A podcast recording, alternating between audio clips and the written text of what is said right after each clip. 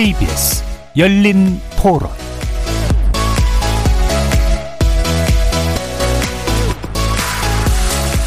안녕하십니까. KBS 열린 토론 정준희입니다.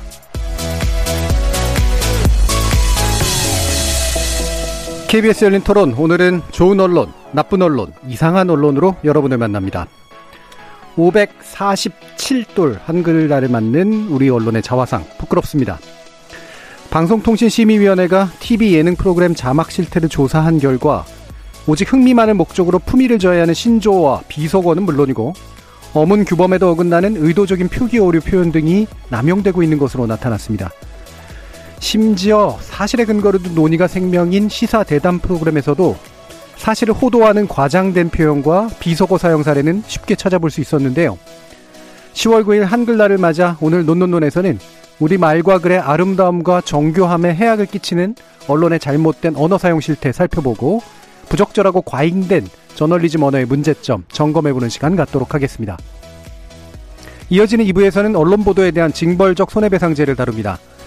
정부가 지난 23일 상법 개정안을 발표하면서 전 산업 분야에 걸친 징벌적 손해배상제 도입을 입법 예고했는데요. 이 법안에 따르면 오보에 대한 고의나 중과실이 인정되는 경우 보도에 따른 손해의 다섯 배 범위 내에서 배상 책임을 묻게 됩니다. 기자협회 등 언론계 주요 단체들과 많은 언론이 언론 자유를 침해하는 법안이라며 반발하고 있는 배경 그리고 그 주장의 허실을 짚어보면서 관련 전망에 관한 말씀 나누도록 하겠습니다. KBS 열린 토론은 여러분이 주인공입니다. 문자로 참여하실 분은 9730으로 의견 남겨주십시오. 단문은 50원, 장문은 100원의 정보 이용료가 붙습니다. KBS 모바일 콩, 트위터 계정 KBS 오픈, 그리고 유튜브를 통해서도 무료로 참여하실 수 있습니다. 시민 논객 여러분의 뜨거운 참여 기다리겠습니다. KBS 열린 토론 지금부터 출발합니다. 살아 있습니다. 토론이 살아 있습니다. 살아있는 토론, KBS 열린 토론. 토론은 라디오가 진짜입니다. 진짜 토론, KBS 열린 토론.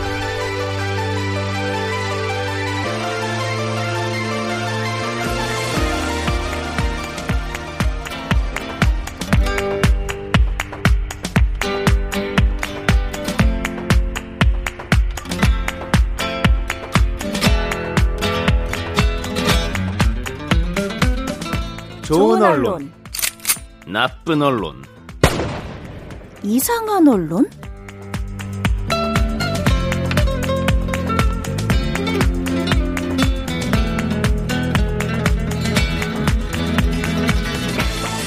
자, 오늘 함께 해주실 세 분의 전문가 소개하겠습니다. 신한대 교양교육대학 이정훈 교수 나오셨습니다. 안녕하세요. 언론인권센터 정책위원이신 정미정 박사 함께 하셨습니다. 안녕하세요.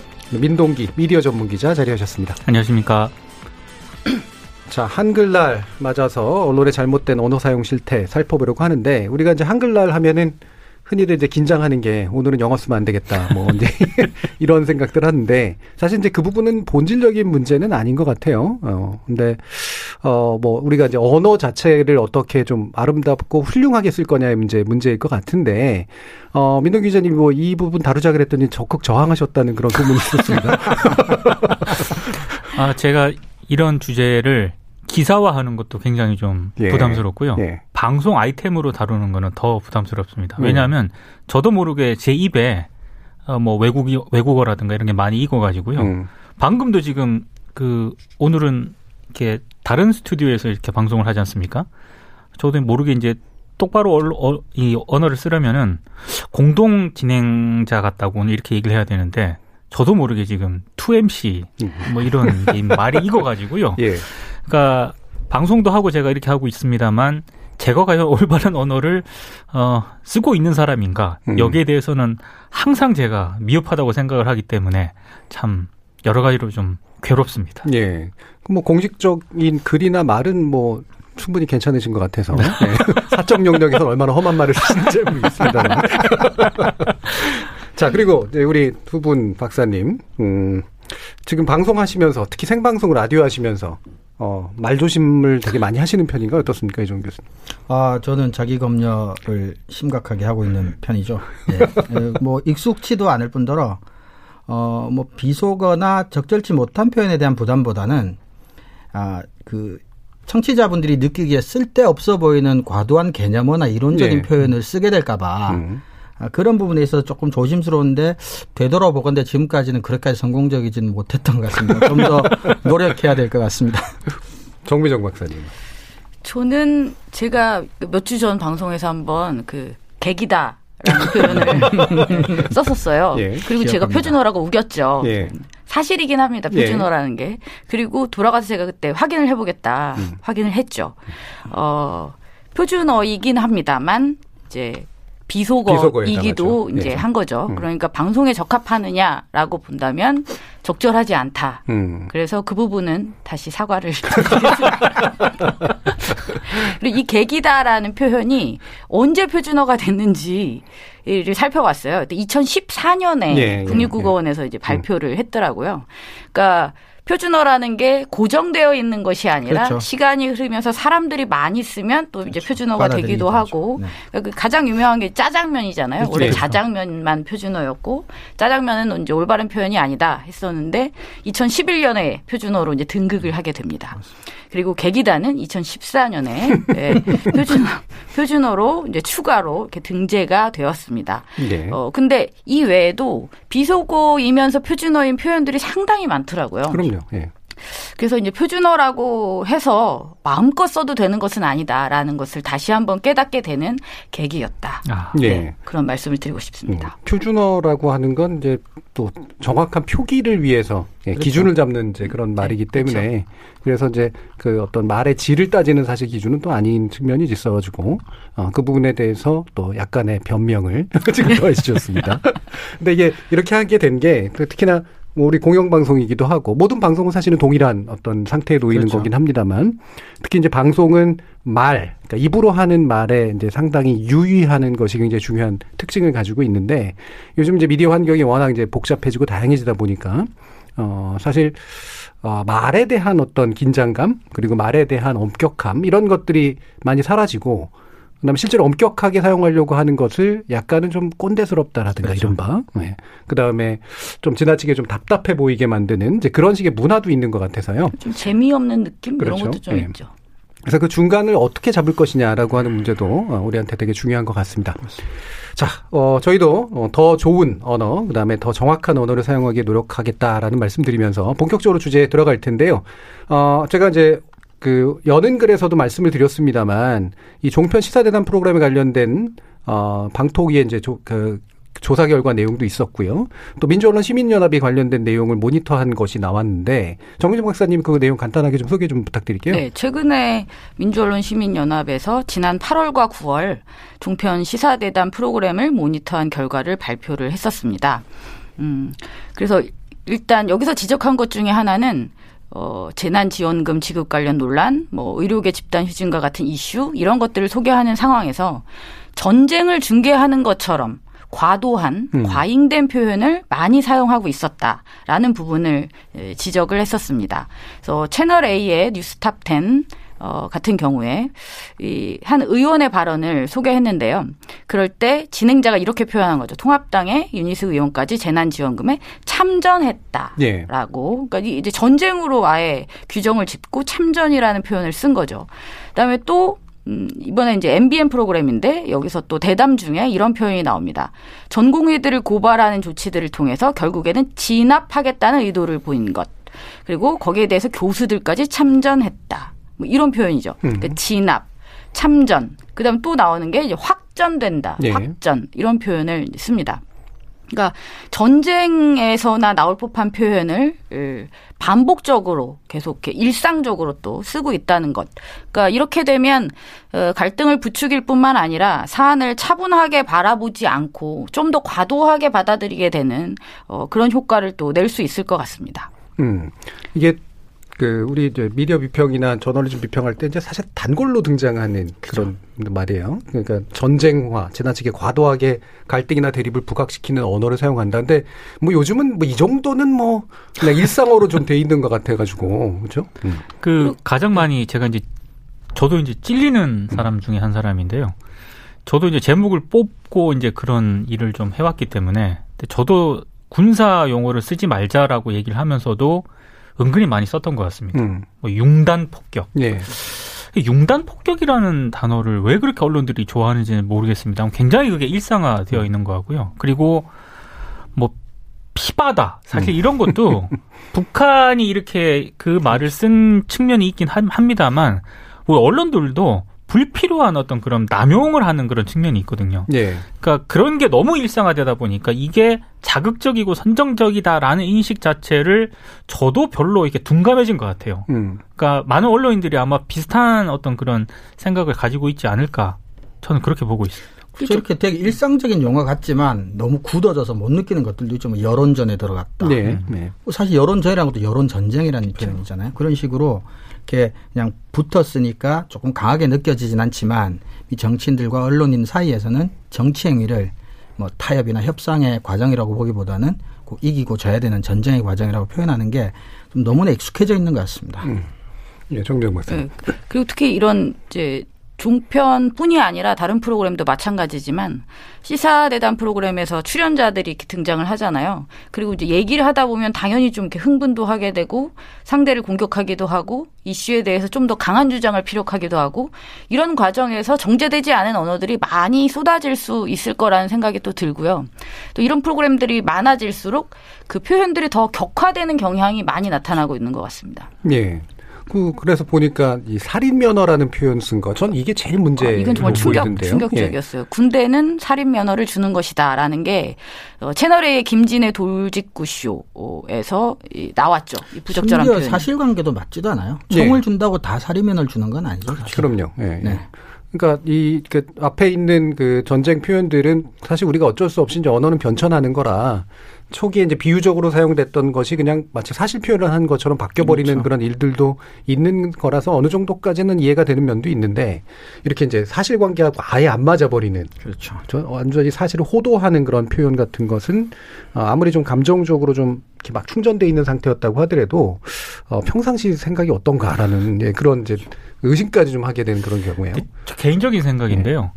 평소에는 이제 그 종편이 탄생하기 전까지는 저는 방송에서 최대한 이 발언 같은 걸 할 때, 표현 같은 걸 할 때 조심해야 된다라는 그런 분위기가 그렇죠. 형성은 돼 있었거든요. 그렇죠. 근데 종편이 출범하고 종편에서 흔히 말하는 시사 토론 프로그램, 대담 프로그램이 범람을 하면서 거기에 패널들이 굉장히 표현들이 거칠어지고 세졌거든요. 예. 그러니까 그 영향을 그러니까 악화가 양화를 구축한다고 이게 지상파가 오히려 받게 되는 음. 그래서 자극적이고 어떤 센 발언을 하지 않으면은 좀 밋밋해 보이는 그 좀 악화가 양화를 구축하는 그런 양상이 지금 상당히 좀 많이 예 영향을 받은 것 같습니다. 예. 그 저도 이제 우리나라 미디어 환경에서 가장 중요한 구조적 변동의 하나가 바로 이 종편의 등장이라고 생각을 하는데 특히 이제 언어적 표현에 있어서 확실히 종편이 굉장히 큰 어, 전환점이 됐죠. 나쁜 의미에서의 전환점이 됐는데 지금 뭐 종편 탓만 할 게 아니라 그렇죠. 말 그대로 이제 모든 물들이 흐려지고 이제 둑이 무너진 상태라고 네. 하는 거 이런 게 가장 좀 문제가 아닐까 싶어요. 어 그래서 이정훈 교수님 이 종편 패널들의 문제들 뭐 사실은 시사대담 패널들이 다 대부분 이런 경우들이 많은데 어떤 문제 또 지적되고 있습니까? 네, 그 비속어 같은 경우도 굉장히 많이 사용하고 있, 는 것으로 이제 조사 결과 나타났는데요. 예를 들면은 뭐 맞짱 뜨다라는 표현을 쓴다거나 그 군대에서나 일부 쓰다가 요즘 뭐 일본 사회에서 많이 쓰면 뭐 조인트를 깐다 음. 뭐 이런 표현들.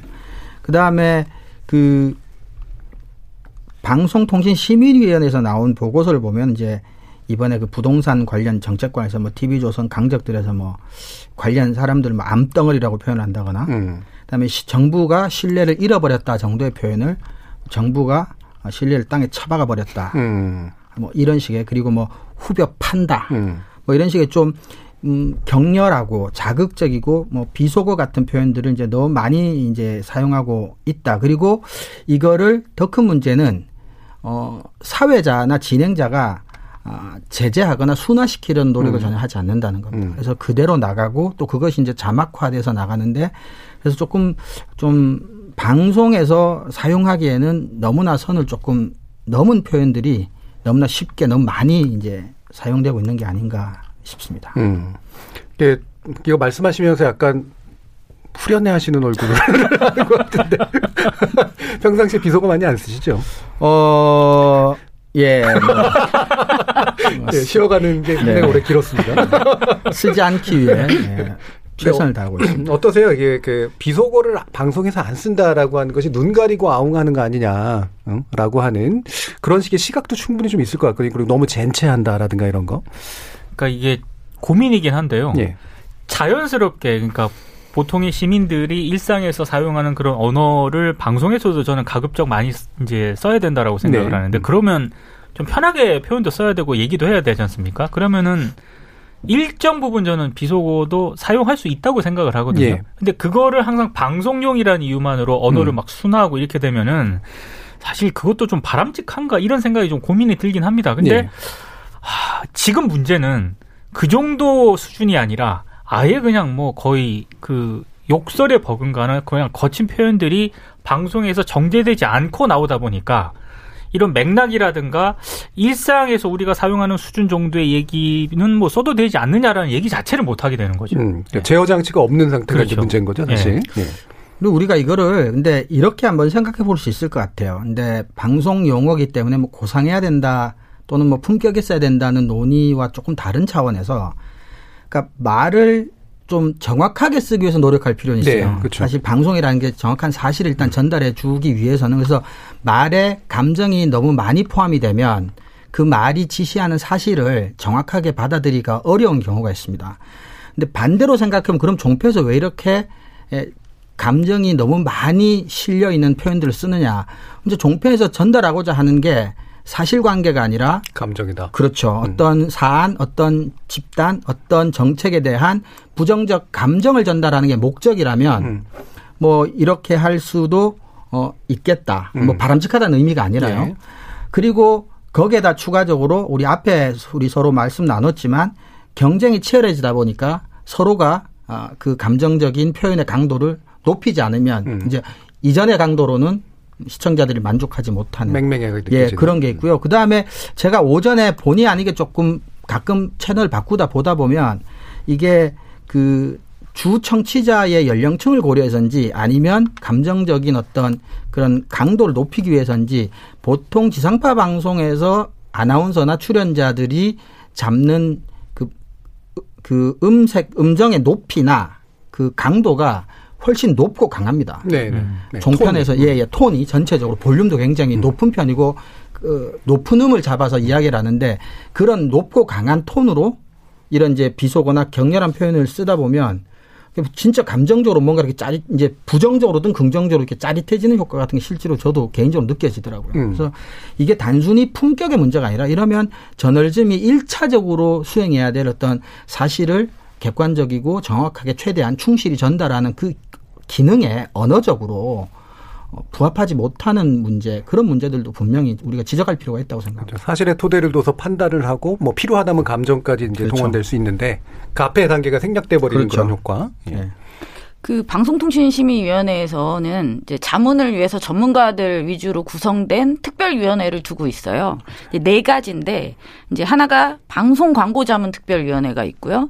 그리고 방송 언어 특별위원회, 그리고 통신 자문 특별위원회, 권익보호 특별위원회. 그러니까 이 네 개 중에 하나가 될 정도로 이 언어에 대한 부분을 굉장히 중요하게 이제 생각을 하고 있는 것이죠. 그래서 방송 언어 특별위원회, 그러니까 방송통신심의위원회 홈페이지를 들어가시면 방송 언어 특별위원회가 주기적으로 하는 모니터링 결과를 다 볼 수 있습니다. 음. 근데 거기서 이제 잘못된 거 위주로 모아놓으니까 보면 정말 기가 막혀요.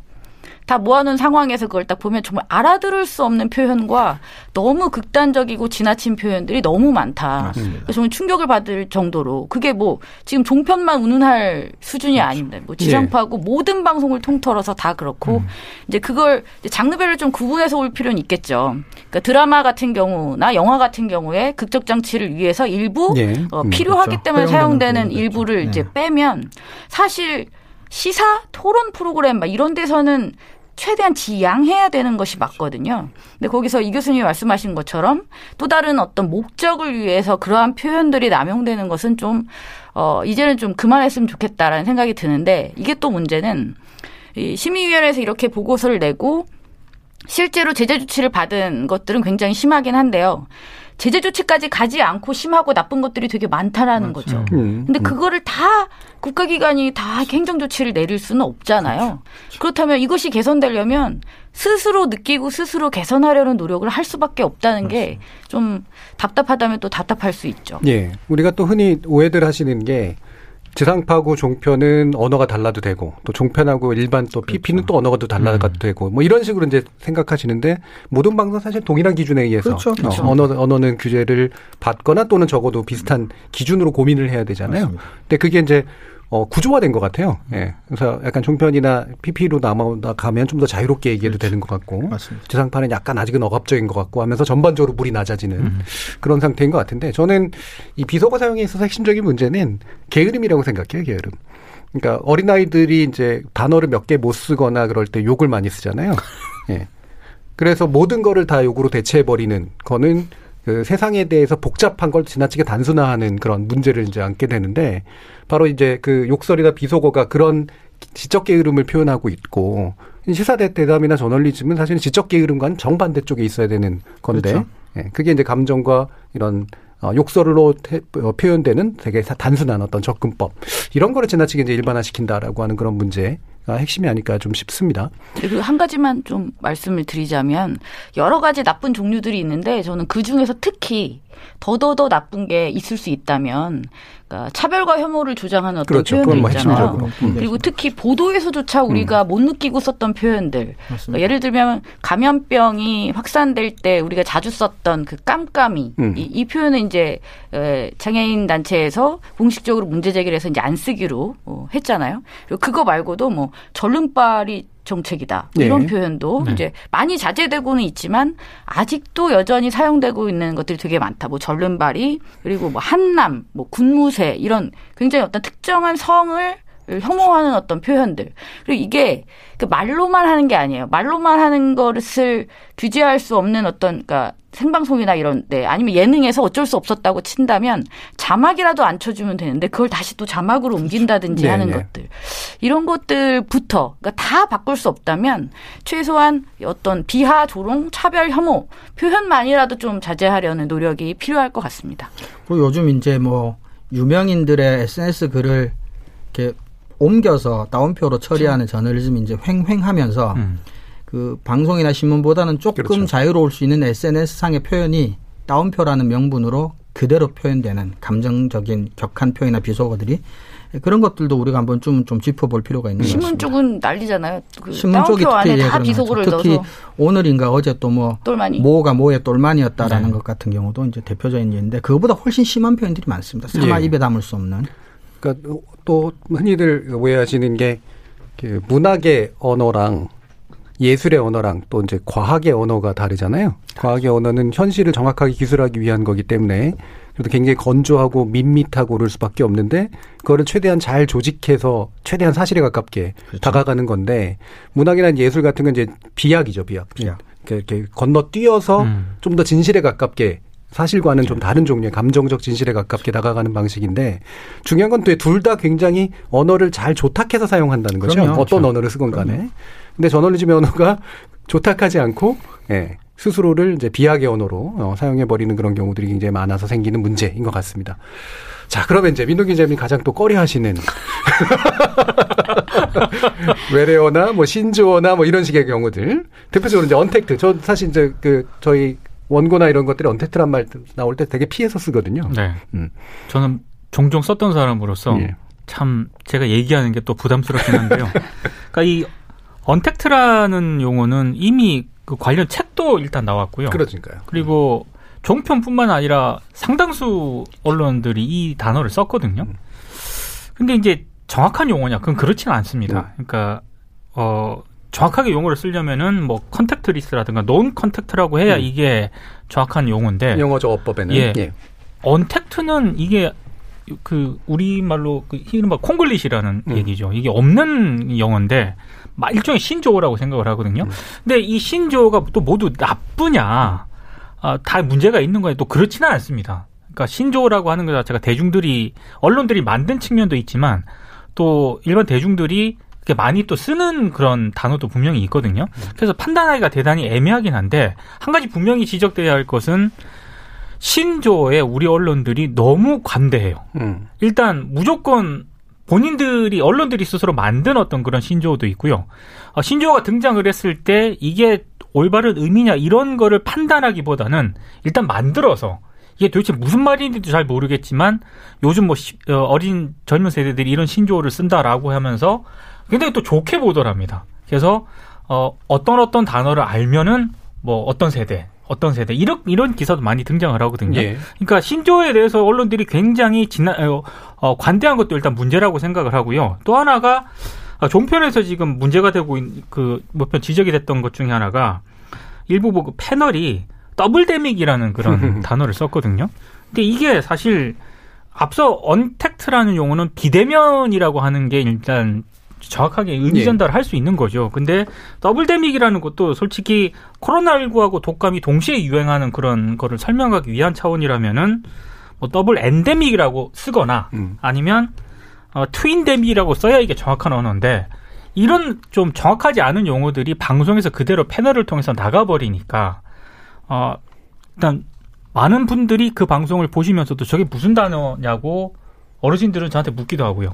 그리고 제가 들어도 정확하게 설명을 해드리기도 뭐하고. 그러니까 여과 없이 그렇게 나가다 보니까 이게 문제가 되는 거죠. 그러니까 어, 저는 언론들이 일단 첫 번째는 영어에 굉장히 지나치게 관대하다. 그리고 두 번째 신조어에 대해서 일단 무조건 쓰는 그런 경향이 있다. 이런 점들이 불분명한 단어들이 횡행하게 된 가장 큰 원인이지 않을까 예. 그렇게 보고 있습니다. 그러니까 이게 영어나 어떤 외국어를 이제 종종 쓰게 되는 건 그 일종의 원어라고 하는 그러니까 전문 용어로서 이제 이미 있는 거를 미처 번역을 하지 않는 채 이제 급하게 가져와야 그렇죠. 되는 상황이 이제 있기 때문에 뭐 어느 정도 제한적으로는 이해가 될 수도 있는데 어 문제는 그게 잘못 가져오고 있다라고 네. 하는 거기 때문에 그래서 정확한 용어 사용에서 문제가 생기고 다른 하나는 신조어 문제잖아요. 네. 예. 근데 신조어가 음 정확하게는 왜 문제라고 생각하세요?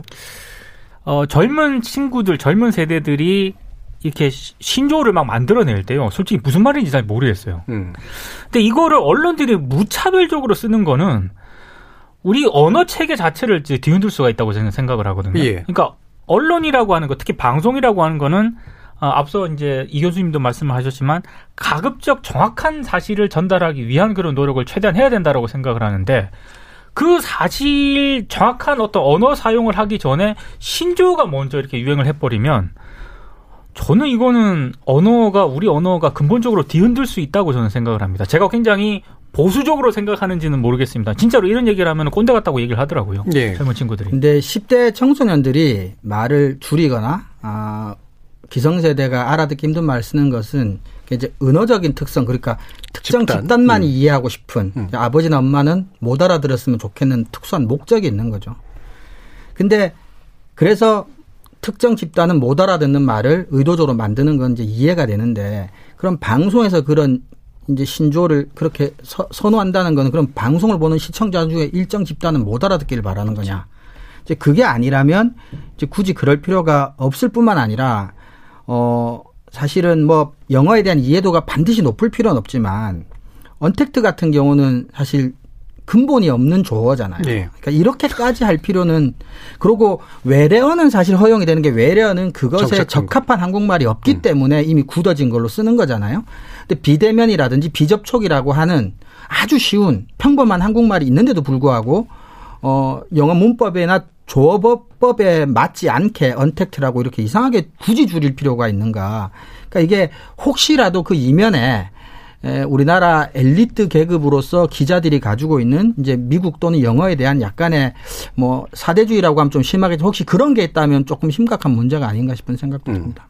그러니까 하나는 그 그런 식의 외국어를 무분별하게 이제 쓰는 것. 그것도 틀린 거는 이제 어, 자신의 권위 내지 어, 권력적 우위를 차지하려고 하는 게 있죠. 예. 그래서 어렵게 만들어 가지고 그렇죠. 어, 자, 젠체하는 거고 신조어 문제는 그건 또 약간 반대인 것 같은데 그것도 일종의 젠체이긴 합니다만 이제 아이들을 따라해주거나 이런 것들인데 우리가 아이를 키울 때 어른이 아이의 말을 쫓아하면 아이의 언어 생활이 굉장히 안 그렇죠. 좋아지거든요. 안. 예. 어른의 말을 아이에게 맞춰서 이제 좀 쉽게 바꿔주는 그런 노력이 필요한 건데 아이의 말을 쫓아함으로써 어른의 언어도 망가지고 아이의 언어도 망가지는 것과 되게 유사한 상황들을 빚는다라고 그렇죠. 생각할 수 있을 것 같아요. 그리고 이해가 안 예. 가는 게요. 예. 신문도 그렇고 어 방송 그러니까 예능은 일단 제외하고 이제 나머지 영역에서도 보면 그 신조어를 그렇게 남발하는 것이 정말 의아해요. 왜냐하면 그것을 듣는 다수의 시청자, 청취자, 독자들을 배제시키는 결과를 결국 낳게 되잖아요. 그렇죠. 이해를 할 수 없고 힘들어해요. 실제로 저게 도대체 무슨 말이야? 네. 라는 생각을 하게 되죠. 그리고 찾죠. 그래서 포털에 보면 신조어 같은 경우는 항상 연관 검색으로 떠요. 뜻. 뭐의 뜻, 뭐의 뜻. 이게 항상 뜬다는 거죠. 그러니까 누군가 열심히 그걸 찾아보고 있는 거예요. 왜, 왜 이렇게 해야 되냐고. 그러니까 방송의 목적이 결국은 시청자와 청취자들이 이해하고 알고자 하는 정보를 주는 것이 목적이라면 그러면 알아들을 수 있는 말로 해야죠. 그걸 음. 못 알아들은 그 어린 친구들의 일부 은어를 취해서 그것을 마치 대중적인 언어인 것처럼 사용하는 것은 저는 정말 부적절하다고 생각합니다. 그 제가 기자들을 언론인들을 대변하진 않지만 기본적으로 이 줄여야 한다는 제목이라든가 이런 걸 뽑을 때요.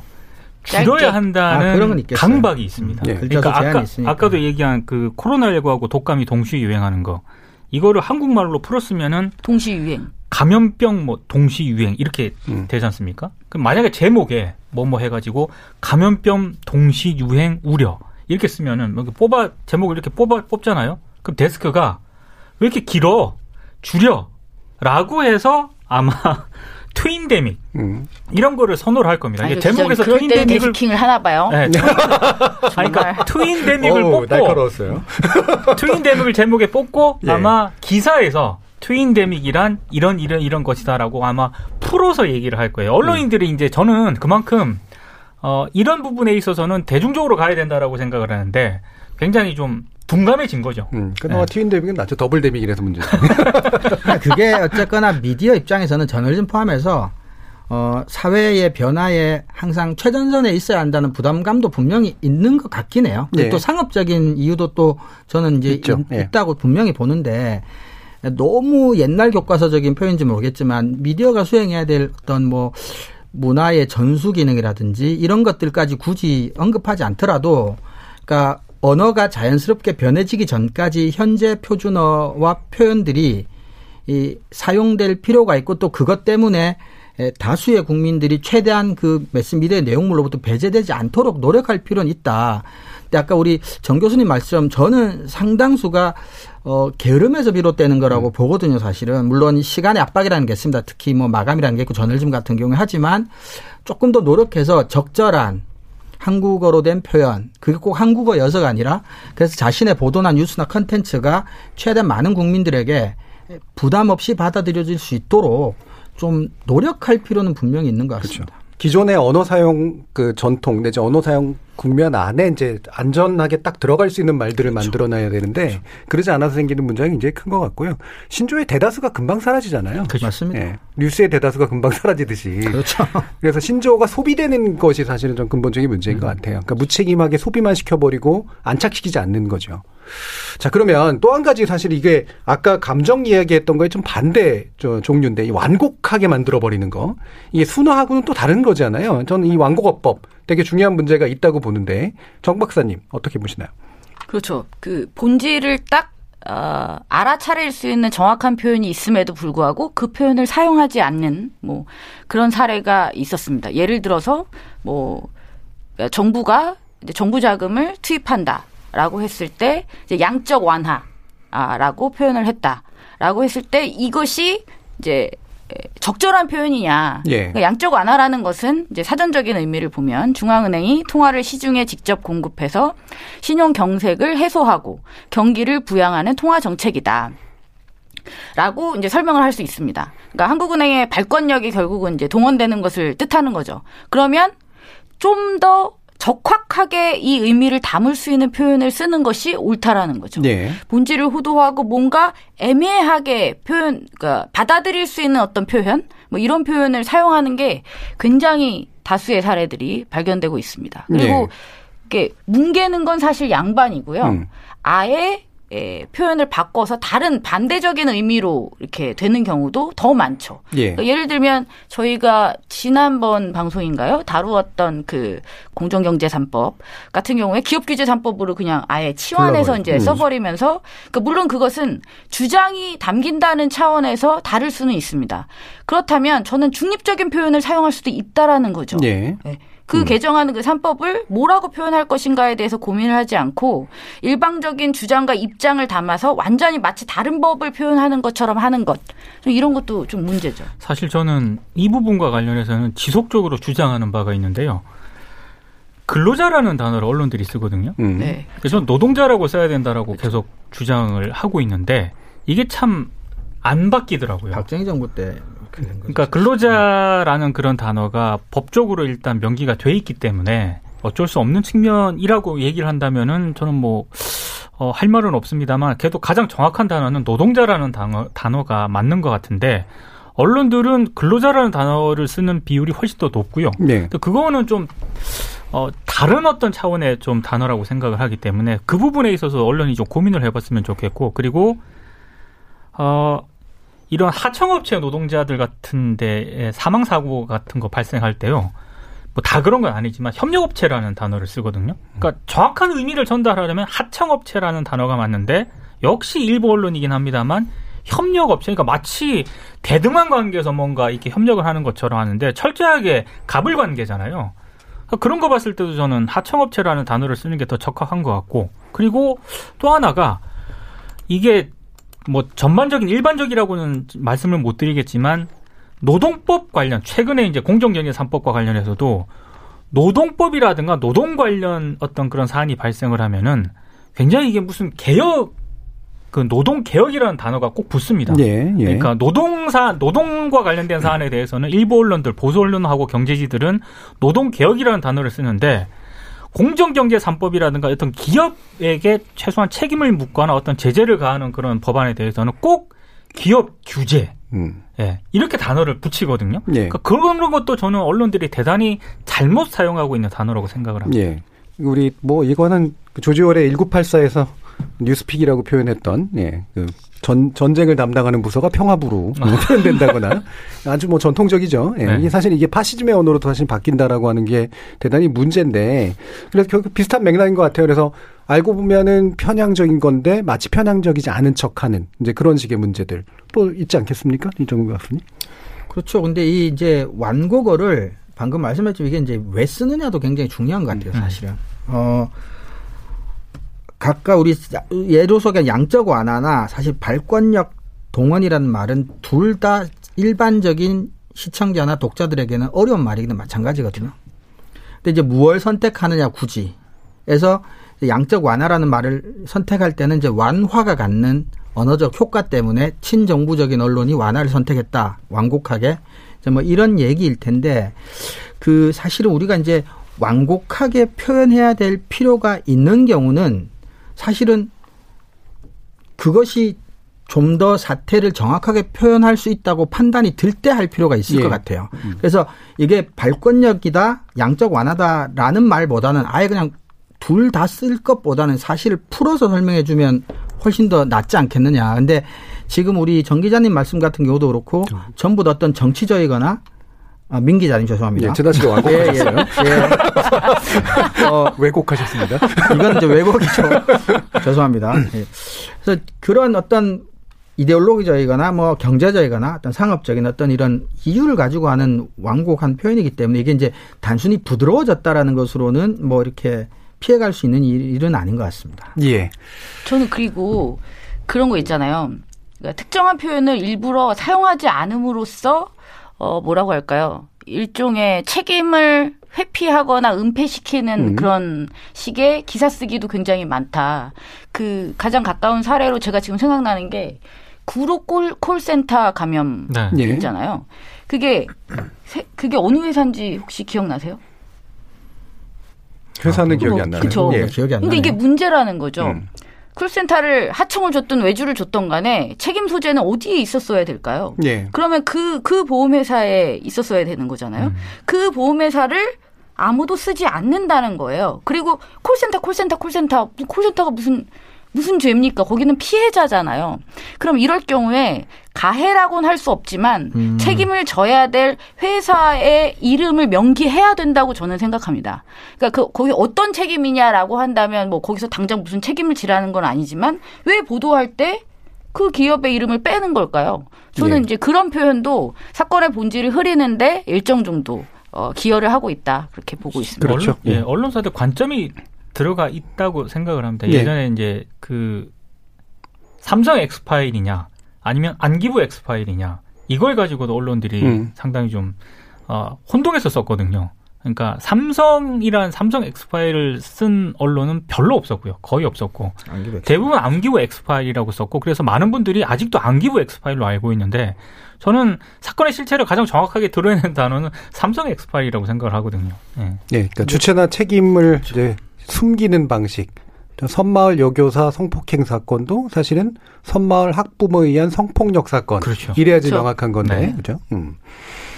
알겠습니다. 자, 이런 이렇게 다양한 사례들이 결국은 완곡, 왜곡 뭐 이런 식의 것들과 연결이 되고 지나친 감정과 또 연결이 되고 하기 때문에 아, 아까도 말씀드렸던 것처럼 우리 저널리즘이 현실을 정확하게 진술하고 전달하는데 일단 일차적인 책임이 있다라는 측면이 우리 한글날 특집을 하면서 어, 논의하게 되는 언어 사용의 정확성에 관련된 문제가 아닐까 싶습니다. 잠시 후 2부에서는 언론계 징벌적 손해배상제 도입 관련 쟁점들에 대해서 자세히 다뤄보도록 하겠습니다. 지금 여러분께서는 KBS 열린 토론과 함께하고 있습니다. 토론이 세상을 바꿀 수는 없습니다. 하지만 토론 없이 바꿀 수 있는 세상은 어디에도 없습니다.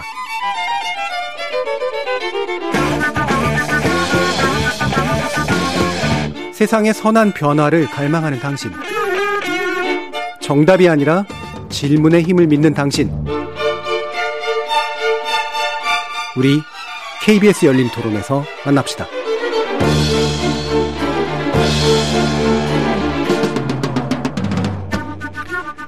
KBS 열린 토론, 좋은 언론, 나쁜 언론, 이상한 언론 2부 주제는 언론계 징벌적 손해배상제 도입 논란입니다. 함께 해주실 세 분의 전문가 소개해 드릴 텐데요. 민동기 미디어 전문 기자, 언론인권센터 정치위원이신 정미정 박사, 그리고 신한대 교양교육대학의 이종훈 교수 이렇게 세 분과 함께하고 있습니다. 자, 언론계 징벌적 손해배상제 관련된 논의는 상당히 지리하게 오랫동안 진행이 됐었는데 아마도 이제 이것에 그 상당히 중요한 불꽃을 댕긴 건 지난번에 이제 정청래 의원안과 함께 그 다음에 이제 법무부가 이제 상법 개정안을 내면서 굉장히 본격화되는 그런 느낌이요. 네. 그 급물살을 좀 타고 있다라는 그런 생각이 드는데 관련된 법안 정민정 박사님 좀 소개해 주시죠. 네, 징벌적 손해배상 제도라는 것은 반사회적인 위법 행위에 대해서 실제로 입은 손해 이상의 배상 책임을 인정하는 이제 제도라고 정리할 수가 있겠습니다. 근데 그럼 징벌적 손해배상 제도가 없어서 없었는데 이제 갑자기 도입한 것이냐? 그렇지는 않고요. 지금 19개 법에서 일부 징벌적 손해배상제를 도입하고는 있어요. 개별 법안에 들어가 있다는 그렇죠. 거죠. 개, 별 네. 법안, 19개 법안에 각각 이제 음. 별도로 이제 들어가 있는 것이죠. 그래서 손해 발생의 3배에서 5배 세 배인 법도 있고 다섯 배인 경우도 있고 음. 그런 범위 내에서의 손해배상 적용 대상이 되는 경우가 있었습니다. 그런 법들이 대표적으로 어떤 것들이 있나요? 어, 지금 19개 중에 음, 뭐 신용정보 이런 것들도 있는 것 제가 같던데. 말씀드릴게요. 예. 그 굉장히 많습니다. 뭐 하도급 거래 공정에 관한 법률, 예. 기간제 및 단시간 근로자 보호 등에 관한 법률, 파견 근로자 보호 등에 관한 또 법률, 개인정보보호법도 예, 있고요. 개인정보보호법, 네. 정보통신망 이용 신망법, 축적 및 정보보호 등에 관한 공익신고자 법률, 네네. 보호법, 뭐 독점 많습니다. 규제 및 공정거래에 관한 법률도 있고 예. 그래서 19개니까 굉장히 많죠. 예, 이렇게 이제 개별 법률로 들어가 있는 건 그 개별 법률이 포괄하는 범위가 어, 피해가 발생했을 때 피해가 좀 상당히 좀 문제가 있을 수 있다라고 보는 그래서 책임을 좀 강하게 물어야 된다고 생각되는 좀 특별한 영역 들에 어, 관련돼 있던 건데 우리가 흔히 말하는 언론 징벌적 손해배상제는 그래서 언론관계법 안에 뭐 언- 언중위법이나 이런 데 안에 이제 그거를 넣어보자라는 특별법적 해결 방법이었는데 요번에 이제 상법에서 이제 이 논의를 하는 건 상법은 전 산업 분야를 다루는 거니까 거기서 징벌적 손배제를 집어넣게 되면 결국에는 거기서 배제되는 산업을 명시하지 않는 한 기본적으로 언론도 어, 상당 부분 포함될 수밖에 없는 상황이 됐기 때문에 아, 좀 더 급물살을 타게 된 그런 조건인 것 같아요. 저 이런 관련된 논의들이 이제 지금까지 계속 진행되어 왔었잖아요, 이종훈 교수님. 네네. 근데 그 그동안 뭐 정청래 의원 관련 법안도 있고 과거에 이게 이제 처음으로 발의된 건 아니었는데 음. 특히 이제 2004년에 대법원 산하 사법개혁위원회에서 어, 징벌적 손해배상 제도 도입을 검토하는 과정에서 이제 언론에 의한 명예훼손을 징벌적 손해배상에 포함해야 한다는 의견을 제시한 바 있고요. 2012년 19대 국회에서도 똑같이 이제 정청래 의원이 동일 간 이제 그 개정안을 냈었는데 두 건의 입법 추진은 이제 언론의 자유를 어, 심각하게 침해할 수 있다는 우려 그리고 우리나라 이제 법률 체계상 민형사상 책임을 같이 지우기 때문에 이것이 이제 언론을 좀 과도하게 압박을 하는 부담을 주는 아 그런 우려가 있다라는 이유로 아 폐기가 됐었죠. 예. 언론 자유를 침해한다. 뭐 이거야 이제 언제나 나오는 그런 이제 얘기인데 민영 사상 책임을 같이 지우는 법률 체계에 부합하지 않는다는 이유는 어떻게 생각하세요? 글쎄요, 저는 이제 법학자가 아니어서 정확한 논리는 잘 모르겠는데, 근데 일반적으로는 형사처벌과 민사처벌은 이제 미국 같은 경우는 저는 이제 분리돼 있는 걸로 아는데, 이 이제 설명에 따르면 우리나라는 형사 처벌을 받으면 동시에 민사상의 손해배상까지 이제 동시에 같이, 같이 이루어진다라는 예. 것 같아요. 그래서 이제 형사 처벌을 받았는데 민사적인 책임까지 이제 받게 되면 이제 언론 입장에서 이제 그게 이제 과도하다라는 얘기로 저는 받아들여지는데 어 근데 저는 그것보다도 좀 더 제가 근본적으로 조금 문제라고 생각하는 건 이제 언론의 자유를 침해한다기보다는 이제 칠링, 그러니까 소위 말하는 이제 좀 냉각 효과. 냉각 효과라 그래서 음. 미리 조금 겁을 먹게 만드는 음. 효과가 있을 수는 있다고 생각을 하는데 근데 저는 이제 언론에서 이런 식의 이야기를 하려면 한 두 가지 정도는 필요하다고 생각해요. 하나는 이제 그렇다면 이제 자율적으로 뭘 하겠다는 건데 언론사나 언론 관련 단체에서 반대 성명이나 반대 사설을 쓴 내용들을 꼼꼼히 읽어보면 그래서 우리가 이런 노력을 자율적으로 하겠다라는 내용은 거의 없는 것 같아요. 음. 어, 그리고 두 번째는 그 개별 개인 시민들에게 주어진 그 포괄적인 그 표현의 자유하고 언론 기관에 주어진 미디어의 언론의 자유라고 하는 것은 조금 어, 다른 개념이고 언론이 그렇게 어, 절대적으로 어떤 조건에도 상관없이 무조건 강력하게 누리는 독점적 권리인 것처럼 이야기하는 것에 대해서는 조금 저는 동의하기 힘든 네. 부분이 있습니다. 천보인권식으로 이제 해석을 그렇죠. 해버린다는 그렇죠. 거죠. 네. 그래서 뭘 그 사실은 우리가 자유와 어 책임 또는 뭐 권리와 책 의무에 있어서도 권리를 다한 자, 의무를 다한 자에게 주어지는 게 권리지, 권리를 다했으니 너한테 이제 의무를 재주겠다, 뭐 이런 식의 것들은 음. 아니거든요. 그래서 영화 300, 좀 오래된 영화 지금 거기 보면 이제 장애를 가진 사람하고 여성들은 전쟁에 참여할 의무를 주질 않습니다. 왜냐하면 전쟁에 참여한 의무를 다 해버리면 그 사람들이 시민의 자유라고 하는 권리를 그렇죠. 줘야만 음. 하거든요. 그러니까 여성과 장애인들에게 자유라는 권리를 주지 않으려면 전쟁이라는 의무를 지울 수가 없게 되는 거죠. 음. 그러니까 지금 우리나라 언론들이 특히 시민들에게 그냥 법리적인 논의를 제외하고 어 징벌적 손해배상을 찬성하는 80% 이상의 시민들에게 무엇을 보여줄 것이냐. 무조건 이건 언론의 자유를 침해하니까 반대한다라고만 이야기할 것이냐. 네.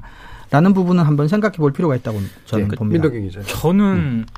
그러니까 이 징벌적 손해배상 제도에 대해서 언론들이 과잉된 목소리를 저는 내고 있다고 생각을 하거든요. 일부러? 일부러 저는 과잉된 네. 목소리를 내고 있다라고 생각을 하고 거기에는 본인들의 이해관계가 걸려 있기 때문에 사실 어 100으로 따졌을 때 한 5에서 10 정도 우려가 되는 측면은 저는 충분히 그 정도 목소리를 낼 수 있다라고 보는데 지금 언론계에서 나오는 목소리는 한 5, 60 정도 되는 그런 네. 목소리가 나오고 있거든요. 음. 그럼 왜 그러냐라고 했을 때는 사실 징벌적 손해배상제 를 도입을 하겠다라고 하는 것은 그 원칙로 외에는 상, 저는 나온 게 없다고 생각을 하거든요.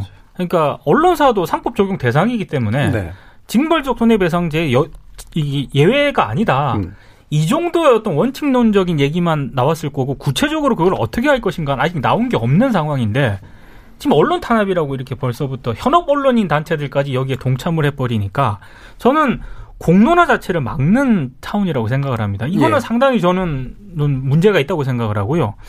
그리고 또 하나가 어, 외국 같은 경우에는 미국이라든가 유럽 같은 경우에도 언론의 자유를 폭넓게 허용하는 그런 문화가 있긴 합니다만 그래서 형사 처벌에 대해서는 굉장히 좀 신중하지 않습니까? 근데 그런 미국과 유럽조차도 민사 책임에 대해서는 굉장히 그 많이 지우고 있거든요. 배상액도 오보라든가 엄청나죠. 배상액도 우리랑은 엄청나죠. 비교가 안 될 정도로 어마어마한 배상액을 지우고 있기 때문에 그런 어떤 징벌적 손해배상제가 반드시 언론의 입을 뭐 막는다, 언론의 재갈을 물린다 이렇게만 볼 사안은 절대 아니라고 봅니다. 그러니까 두 가지를 대답을 해야 됩니다. 이제 그 법무부 안은 이제 상법 안에 집어넣기 때문에 어, 회사인 이제 언론사도 예외가 될 수가 없는 상황인데 언론은 그러면 상법상의 회사 중에 언론사만 특별 대우를 받아야 될 근거를 정확하게 제시를 해야 됩니다. 그렇죠. 그러니까 왜 언론사만 다른 이제 기업들에게 주어지지 않은 어떤 언론의 자유라고 하는 것들을 헌법상의 어떤 권리로 부여를 했느냐 그것은 제가 어 초창기 방송에서 말씀드린 굉장히 조건적인 권리입니다. 어떤 특정한 민주주의 어떤 기능을 수행하기 위해서 필요한 범위 안에서 이제 허용해 주는 권리이기 때문에 배타적으로 또 절대적으로 영구히 예, 그렇게 주창할 만한 권리는 아니고요. 그다음에 말씀하셨지만 우리나라보다 언론의 자유가 그러면 미국 같은 경우는 훨씬 더 침해받고 있느냐, 훨씬 덜 자유로우냐. 그래서 미국의 언론들이 우리나라보다 훨씬 더 어, 질이 떨어지는 보도를 하고 있느냐. 어, 저는 그런 것 같지는 않거든요. 그래서 이런 부분에 대해서 조금 더 구체적이고 책임 있는 자세나 어떤 대안 같은 것들을 좀 제시를 하면서 그래서 우리 민 기자님 말씀하셨지만 공론장이 조금 열리게는 만들어준 다음에 그래서 시민들도 한번 판단할 기회를 가질 필요는 있다고 생각합니다. 저는. 예. 저는 지금 이게 제일 큰 문제가 그거 같아요. 그러니까 법무부가 그 19개 법에서 개별적으로 시행되고 있던 것을 좀 더 효과적으로 하기 위해서 이제 한꺼번에 이거 일반법으로 만들겠다는 네. 거잖아요. 그러면 그 취지에 대한, 그러니까 징벌적 손해배상 제도를 지금 상법 개정안을 법무부가 입법 예고하게 된 어떤 취지, 그 다음에 그래서 무엇이 바뀌게 될 것인가, 왜 여기까지 왔는가에 대한 기사가 일단 없습니다. 없죠. 그러니까 거의 기사가 두 개 정도로 이렇게 두 분류 정도로 불 그러니까 두 뭐라 그래 두 두 종류가 네, 두 있다. 종류로 구분을 할 수 있을 것 같은 게 하나에 가장 많이 보도되는 건 언론사의 징벌적 손해배상 제도는 언론 자유를 유린한다라는 언론사의 입장을 담은 기사가 다수고요. 음.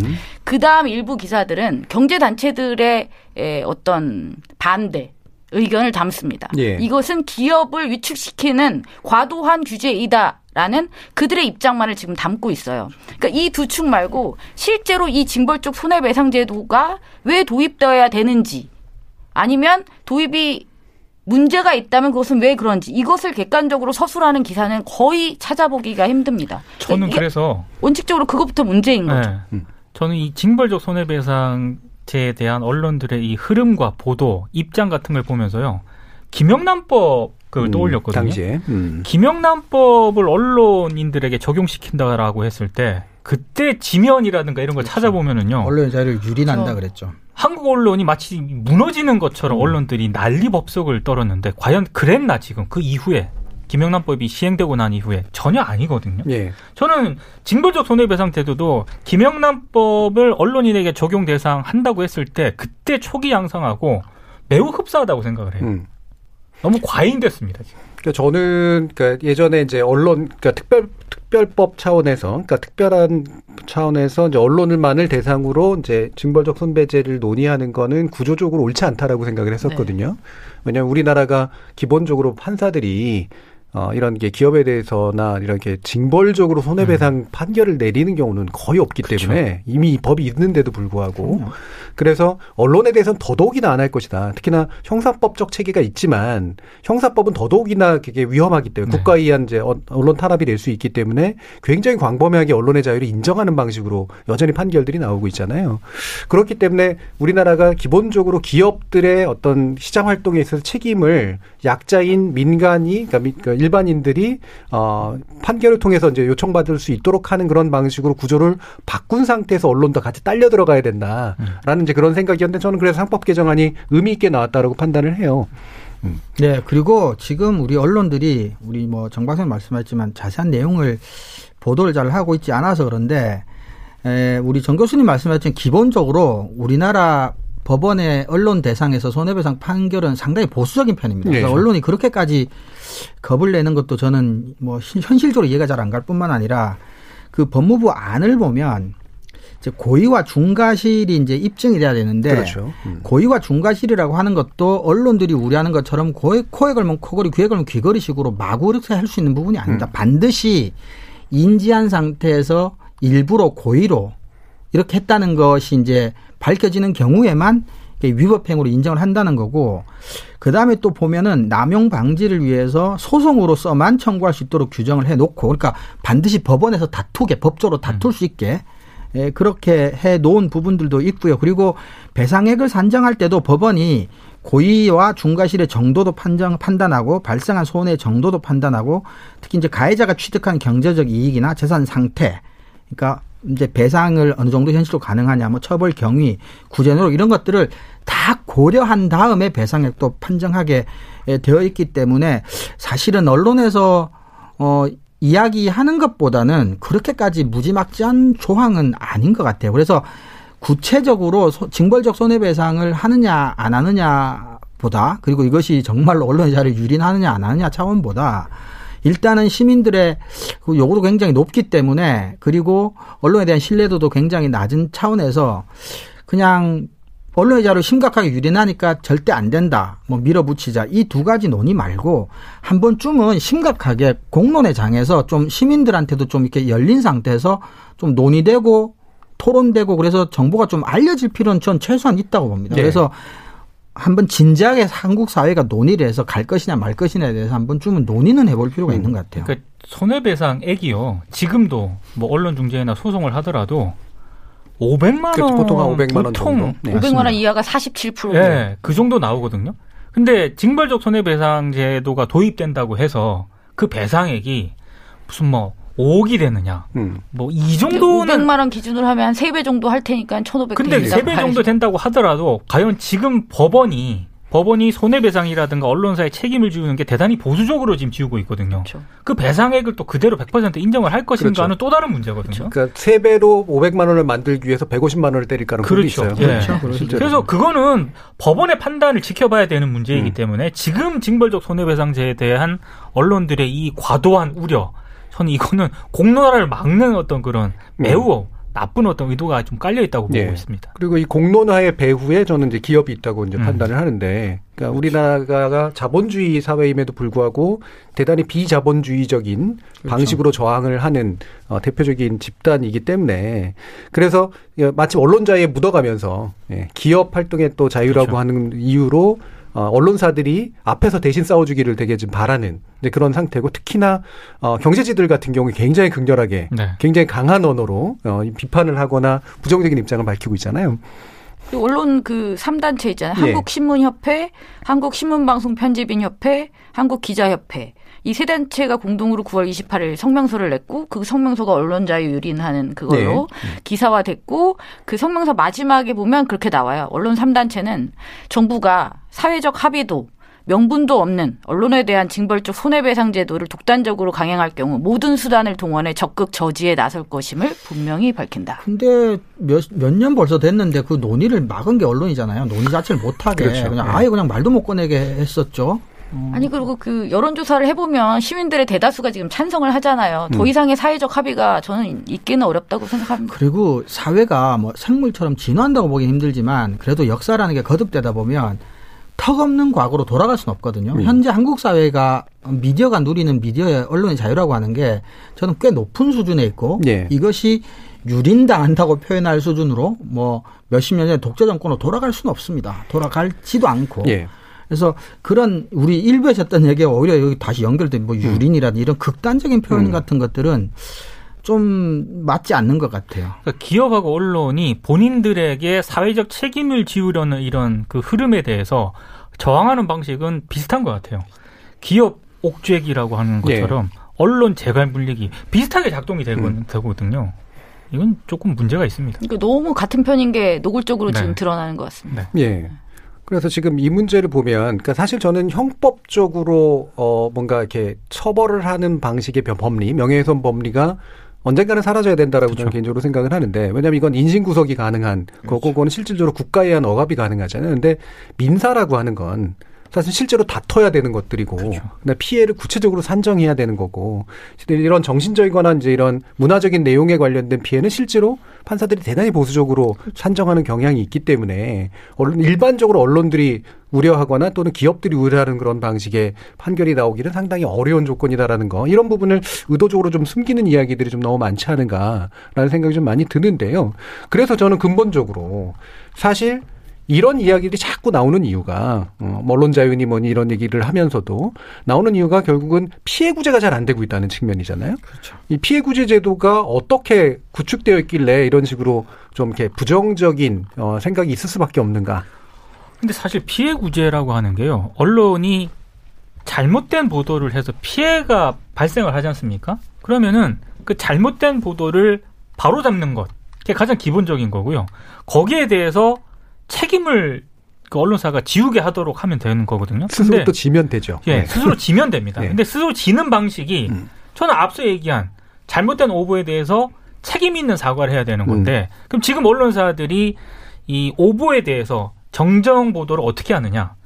찾을 수가 없습니다. 네. 예. 지면 한 구석 그리고 인터넷에서도 어 찾을 수가 없어요. 사이트라든가 이런 게 보면은. 그러니까 보도는 굉장히 크게 했는데 언론사들이 정정에는 굉장히 인색하다. 그래서 과연 이거를 정정 보도라고 할 수 있느냐라는 그런 비판은 많이 제기가 됐습니다만 언론사들이 이건 시정이 제대로 안 되고 있다라고 생각을 하고요. 그리고 책임을 지우는 방식 또 다른 방식은 저는 금전적인 어떤 배상이라고 생각을 하거든요. 음. 근데 아까도 말씀을 하셨지만 어, 미디어오늘이 2009년부터 2018년까지 10년 동안 언론사를 상대로 한 손해배상 청구 재판을 분석을 했는데 실제로 손해배상 인용액이 500만 원인 이하인 경우가 47.4%밖에 안 됩니다. 음. 그러니까 거의 평균이 500만 원 정도였고 500만 원 이하가 적지 않았다는 그런 얘기거든요. 이걸 과연 책임 있는 어떤 구제 조치라고 볼 수가 있는가? 저는 아니라고 생각을 하는 거죠. 네. 그러니까 원래 이제 피해 구제라고 하는 게 그러니까 피해자가 피해 구제를 당사자에게 이제 그 피해를 준 자에게 이제 신청을 하는 거잖아요. 네. 그런 이제 피해를 준 자가 그걸 인정하고 거기서 끝내면 네. 사실은 사법이 개입할 이유가 그렇죠. 없는 거죠. 네. 특히나 우리나라 언론중재위원회처럼 중재기관이 개입할 이유도 없는 건데 사실은 그 단계에서 이루어지지 않으니까 중재기관이 개입하고 그 다음에 또 법이 개입하는 단계를 언론이 스스로 초청한 셈이란 말이에요. 아까 이제 이종 교수님 말씀하시는 부분이 그런 거잖아요. 그리고 이게 피해라고 하는 게요. 언론은 자꾸 뭐 자기들이 받을 피해를 이제 언론 자유 침해 유리라고 얘기를 하는데 사실 잘못된 보도로 인해서 개인이 받을 피해라고 하는 건 사실은 상상하기조차 힘듭니다. 예. 예를 들어 나주 뭐 어린이 성뭐 추행 폭행 범인 같은 경우 사진 자체가 이제 다른 사람 사진이 음. 올라가서 전국으로 이미 보도가 나버렸잖아요. 설령 그걸 정정 보도를 한들, 설령 사과를 한들 그 사람의 인생이라고 하는 건 사실은 되돌리기가 힘듭니다. 특히 요즘 같은 뭐 인터넷 시대에 그 뭐 일일이 사진 다 찾아 지운다는 것도 사실 불가능하고 사람들이 한번 아 저 사람 나쁜 사람이다라고 생각한 것하고 그 다음에 정정보도 보고 나서 자신의 기억을 뭐 지워내는 뭐 이런 건 사실 어 힘든 것들이거든요. 근데 정말 언론의 잘못된 보도 그러니까 단순한 정말 고의가 아니더라도 단순 실수에 의해서라도 받을 수 있는 피해라고 하는 것은 굉장히 큼에도 불구하고 그걸 현실적으로 구제할 수 있는 게 이제 언론 중재법 정도밖에 없는데 네. 그 언론 중재 위원회를 통한 구제라고 하는 게 그렇게까지 실질적이거나 실효적이지가 않습니다. 음. 그러니까 그 돌이킬 수 없는 피해를 보상할 수 있는 수준이 안 되는 거죠. 그렇죠. 이미 몇 달이 예. 지난 다음에 정정 보도가 나간들 이미 상황은 종료됐고 그렇죠. 그렇죠. 그 피해를 어떻게 보상을 합니까? 그렇죠. 그래서 이게 이제 말하기 나름인데 이게 냉각 효과라고 하지만 사실은 이제 돈으로라도 보상은 안 되겠지만 돈으로라도 사후적으로 보상하는 것도 중요하지만 오히려 우리 언론과 기자가 조금 더 조심성 있게 조금 이렇게 신중하게 어떤 그런 이제 인격권이나 어, 명예나 이런 것들과 관련될 수 있는 기사를 쓸 때 저는 오히려 조심할 수 있는 기회도 될 수 있다고 말할 수 있는 거잖아요. 그것을 지금 언론이 이야기하는 것처럼 이제 뭐 좀 냉각 효과를 받는다고 얘기할 수도 있겠지만 사실은 그 사진 같은 경우는 사실은 빨리 먼저 터트려서 성공하겠다는 상업적 이익 말고는 사실은 해석할 수 있는 게 하나도 없잖아요. 예. 그러니까 그런 것들을 조금 조심하게 만드는 효과가 뭐 냉각 효과인 측면도 있을 수 있겠지만 저는 꼭 그렇게만 볼 일인가는 잘 모르겠다는 말씀이죠. 그러니까 음주운전 강화, 음주운전에 처벌을 강화하는 법률이 나오면 술 먹는데 냉각된다. 뭐 이런 얘기하고 저는 그다지 다를 바가 뭐 없다고 그렇죠. 생각을 하거든요. 그렇죠. 네. 뭐 겁나서 술 못 먹겠네. 뭐. 예. 음주의 자유를 유린한다. 음. 뭐 이런 이제 얘기랑 비슷해. 아니, 그리고 이런 얘기를 하려면 저는 일단 사과를 먼저 해야죠. 그렇죠. 예. 일단 지금까지 이래서 그렇죠. 잘못했다. 앞으로 이렇게 그래서 하겠다. 우리는 이렇게 하려고 한다. 그렇죠. 네. 그러고 난 다음에 그러니 이것은 그렇죠. 과도하다. 그렇죠, 그렇죠. 이래야 돼야죠. 말이라도 되죠. 그죠. 근데 지금은 너무 분노에 거듭해서 사회적 합의도 없고 명분도 없고 뭣도 없고 다 있잖아요, 지금. 그렇죠. 그러니까 언론의 자유가 아무 뭐 간섭을 안 받겠다는 게 아니라 자율적으로 하겠다는 의미예요. 그러니까 안 하겠다는 게 아니거든요. 그러니까 자율적으로 뭘 하겠으니 법은 만들지 말아달라는 예. 형식이면 그나마 받아들일 수 있죠. 근데 그렇죠. 지금 모든 성명이나 사설은 이제 뭘 하겠다는 것도 문제죠. 없고 그동안 이런 점에서 우리가 잘못했다는 것도 없고 그렇죠. 무조건 해서는 안 된다는 얘기만 하고 있는 거죠. 그 자율이라고 하는 게 또 그냥 느슨한 게 아니라 사실은 법이 요구하는 것보다 높아야 돼요. 그럼요. 그래야지 법이 안 들어오는 거기 그렇죠. 때문에. 그래야지 상법상의 다른 기업들은 법에 강제를 당하는데 언론은 그렇죠. 자율적으로 한다고 하면 그게 명분이라도 서기 위해서는 음. 법의 제재를 받는 일반 기업보다 훨씬 강한 강도로 자율적으로 스스로 자율, 그렇죠. 규제해야죠. 음. 자, 이렇게, 어, 이제 징벌적 손배제 관련된 논의가 어느 정도 좀 탄력을 받으면서 사회적 공론의 어떤 장으로 오르지 않을까 싶은데요. 뭐, 예를 들면 악의적 보도의 기준을 어떻게 할 거냐라든가, 실제로 이게 피해 구작이 될 수 있을 것이냐, 여러 가지 뭐 생각들이 있을 거고, 뭐, 소규모 언론사들은 힘들지 않겠냐, 뭐, 이런 생각도 있을 텐데, 관련해서 우리가 어떤 방식으로 사회적 논의를 시작하고 맺는 게 좋을지, 어, 간단히 1분씩 한번 의견 들으면서 마치도록 하죠. 정비정 박사님. 좀딴 얘기를. 아, 딴 얘기 하시면서 마쳐도 됩니다. 예, 죄송해요. 예, 예. 아, 저는 이 지금 법무부가 이 입법 예고를 했잖아요. 근데 또 지금 입법 예고를 했다고 이게 법이 되는 게 아니거든요. 그럼요. 예. 이후에 수많은 절차가 또 있죠. 있어요. 음. 규제 심사해야지, 법제처 가서 또 심사해야지, 차관회의 가야지, 국무회의 가야지, 그다음 국회 가야지. 거기서 이제 의결이 돼야지 이게 되는 건데 지금 제가 볼 때는 위력으로 이 과정에서 힘을 행사하는 것이고 최소한 언론이라도 빠지게 하기 위한 어떤 노력의 일환으로 이걸 보고 있고 그렇게 되어서는 안 된다는 음. 말씀을 끝으로 드리고 싶습니다. 뭐 제가 요 뭐, 말씀 저, 저, 물었던 거하고 거의 비슷한 아, 내용인데. 그런가요? 네. 민동기 기자님. 그러니까 언론 탄압, 언론 재갈 물리기라는 어떤 그런 마치 매뉴얼과 같은 그런 입장, 음. 성명은 이제 그만했으면 좋겠고요. AI 같아요. 예. 무슨 공식처럼 나오는 언론에 대해서. 뭔가 음. 책임을 좀 지우려고 하면은 공식 매뉴얼처럼 나오거든요. 이제 그런 어떤 어, 관성화된 어떤 입장 논평은 그만 발표를 했으면 좋겠고 어, 사회적 공론화에 저는 언론계가 이 문제에 대해서 책임이 있고 최소한 자신이 있다면은 토론이라든가 이런 공론장에 그렇죠. 절대로 나와요. 회피해서는 안 된다라고 생각을 합니다. 이게 나와야죠. 나와서 자신 있으면 얘기를 해야 되는 겁니다. 근데 그걸 안 하겠다라고 하는 것밖에 저는 생각이 안 되거든요. 네. 좀 비겁하다. 뭐 기자시고 또 언론학자들이니까 언론학자들이나 기자들은 사실 근본적으로 이 도, 제도의 도입을 막, 막 쌍수를 들어서 환영할 그럼요. 사람들은 솔직히 그렇죠. 없잖아요. 예. 직업적으로 제가 그러기가 솔직히 힘들죠. 네. 이런 말을 하게 될 줄은 몰랐어요.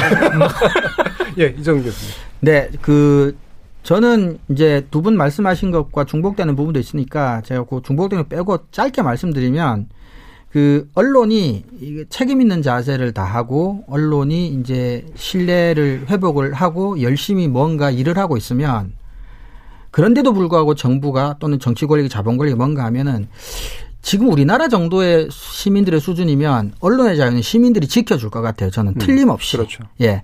그래서 언론의 자유는 시민들이 외치고 언론의 책임은 언론인들이 외치는 음. 그런 사회가 됐으면 좋겠습니다. 예, 아, 훌륭한 말씀이시네요. 자, KBS 열린 토론 금요일 코너 논논논 오늘 내용 이것으로 모두 마무리하겠습니다. 오늘 토론 함께 해주신 신한대 교양교육대학 이정훈 교수, 언론인권센터 정책위원 정미정 박사, 그리고 민동기 미디어 전문기자 세 분 모두 수고하셨습니다. 감사합니다. 감사합니다. 감사합니다. 참여해주신 시민 농객 여러분들께도 감사하다는 말씀 전합니다. 생방송 놓치신 분들을 위해 나중에 팟캐스트 준비되어 있고요. 매일 새벽 1시에 재방송도 됩니다. 저는 다음 주 월요일 저녁 7시 20분에 다시 찾아뵙겠습니다. 지금까지 KBS 열린 토론 정준이었습니다.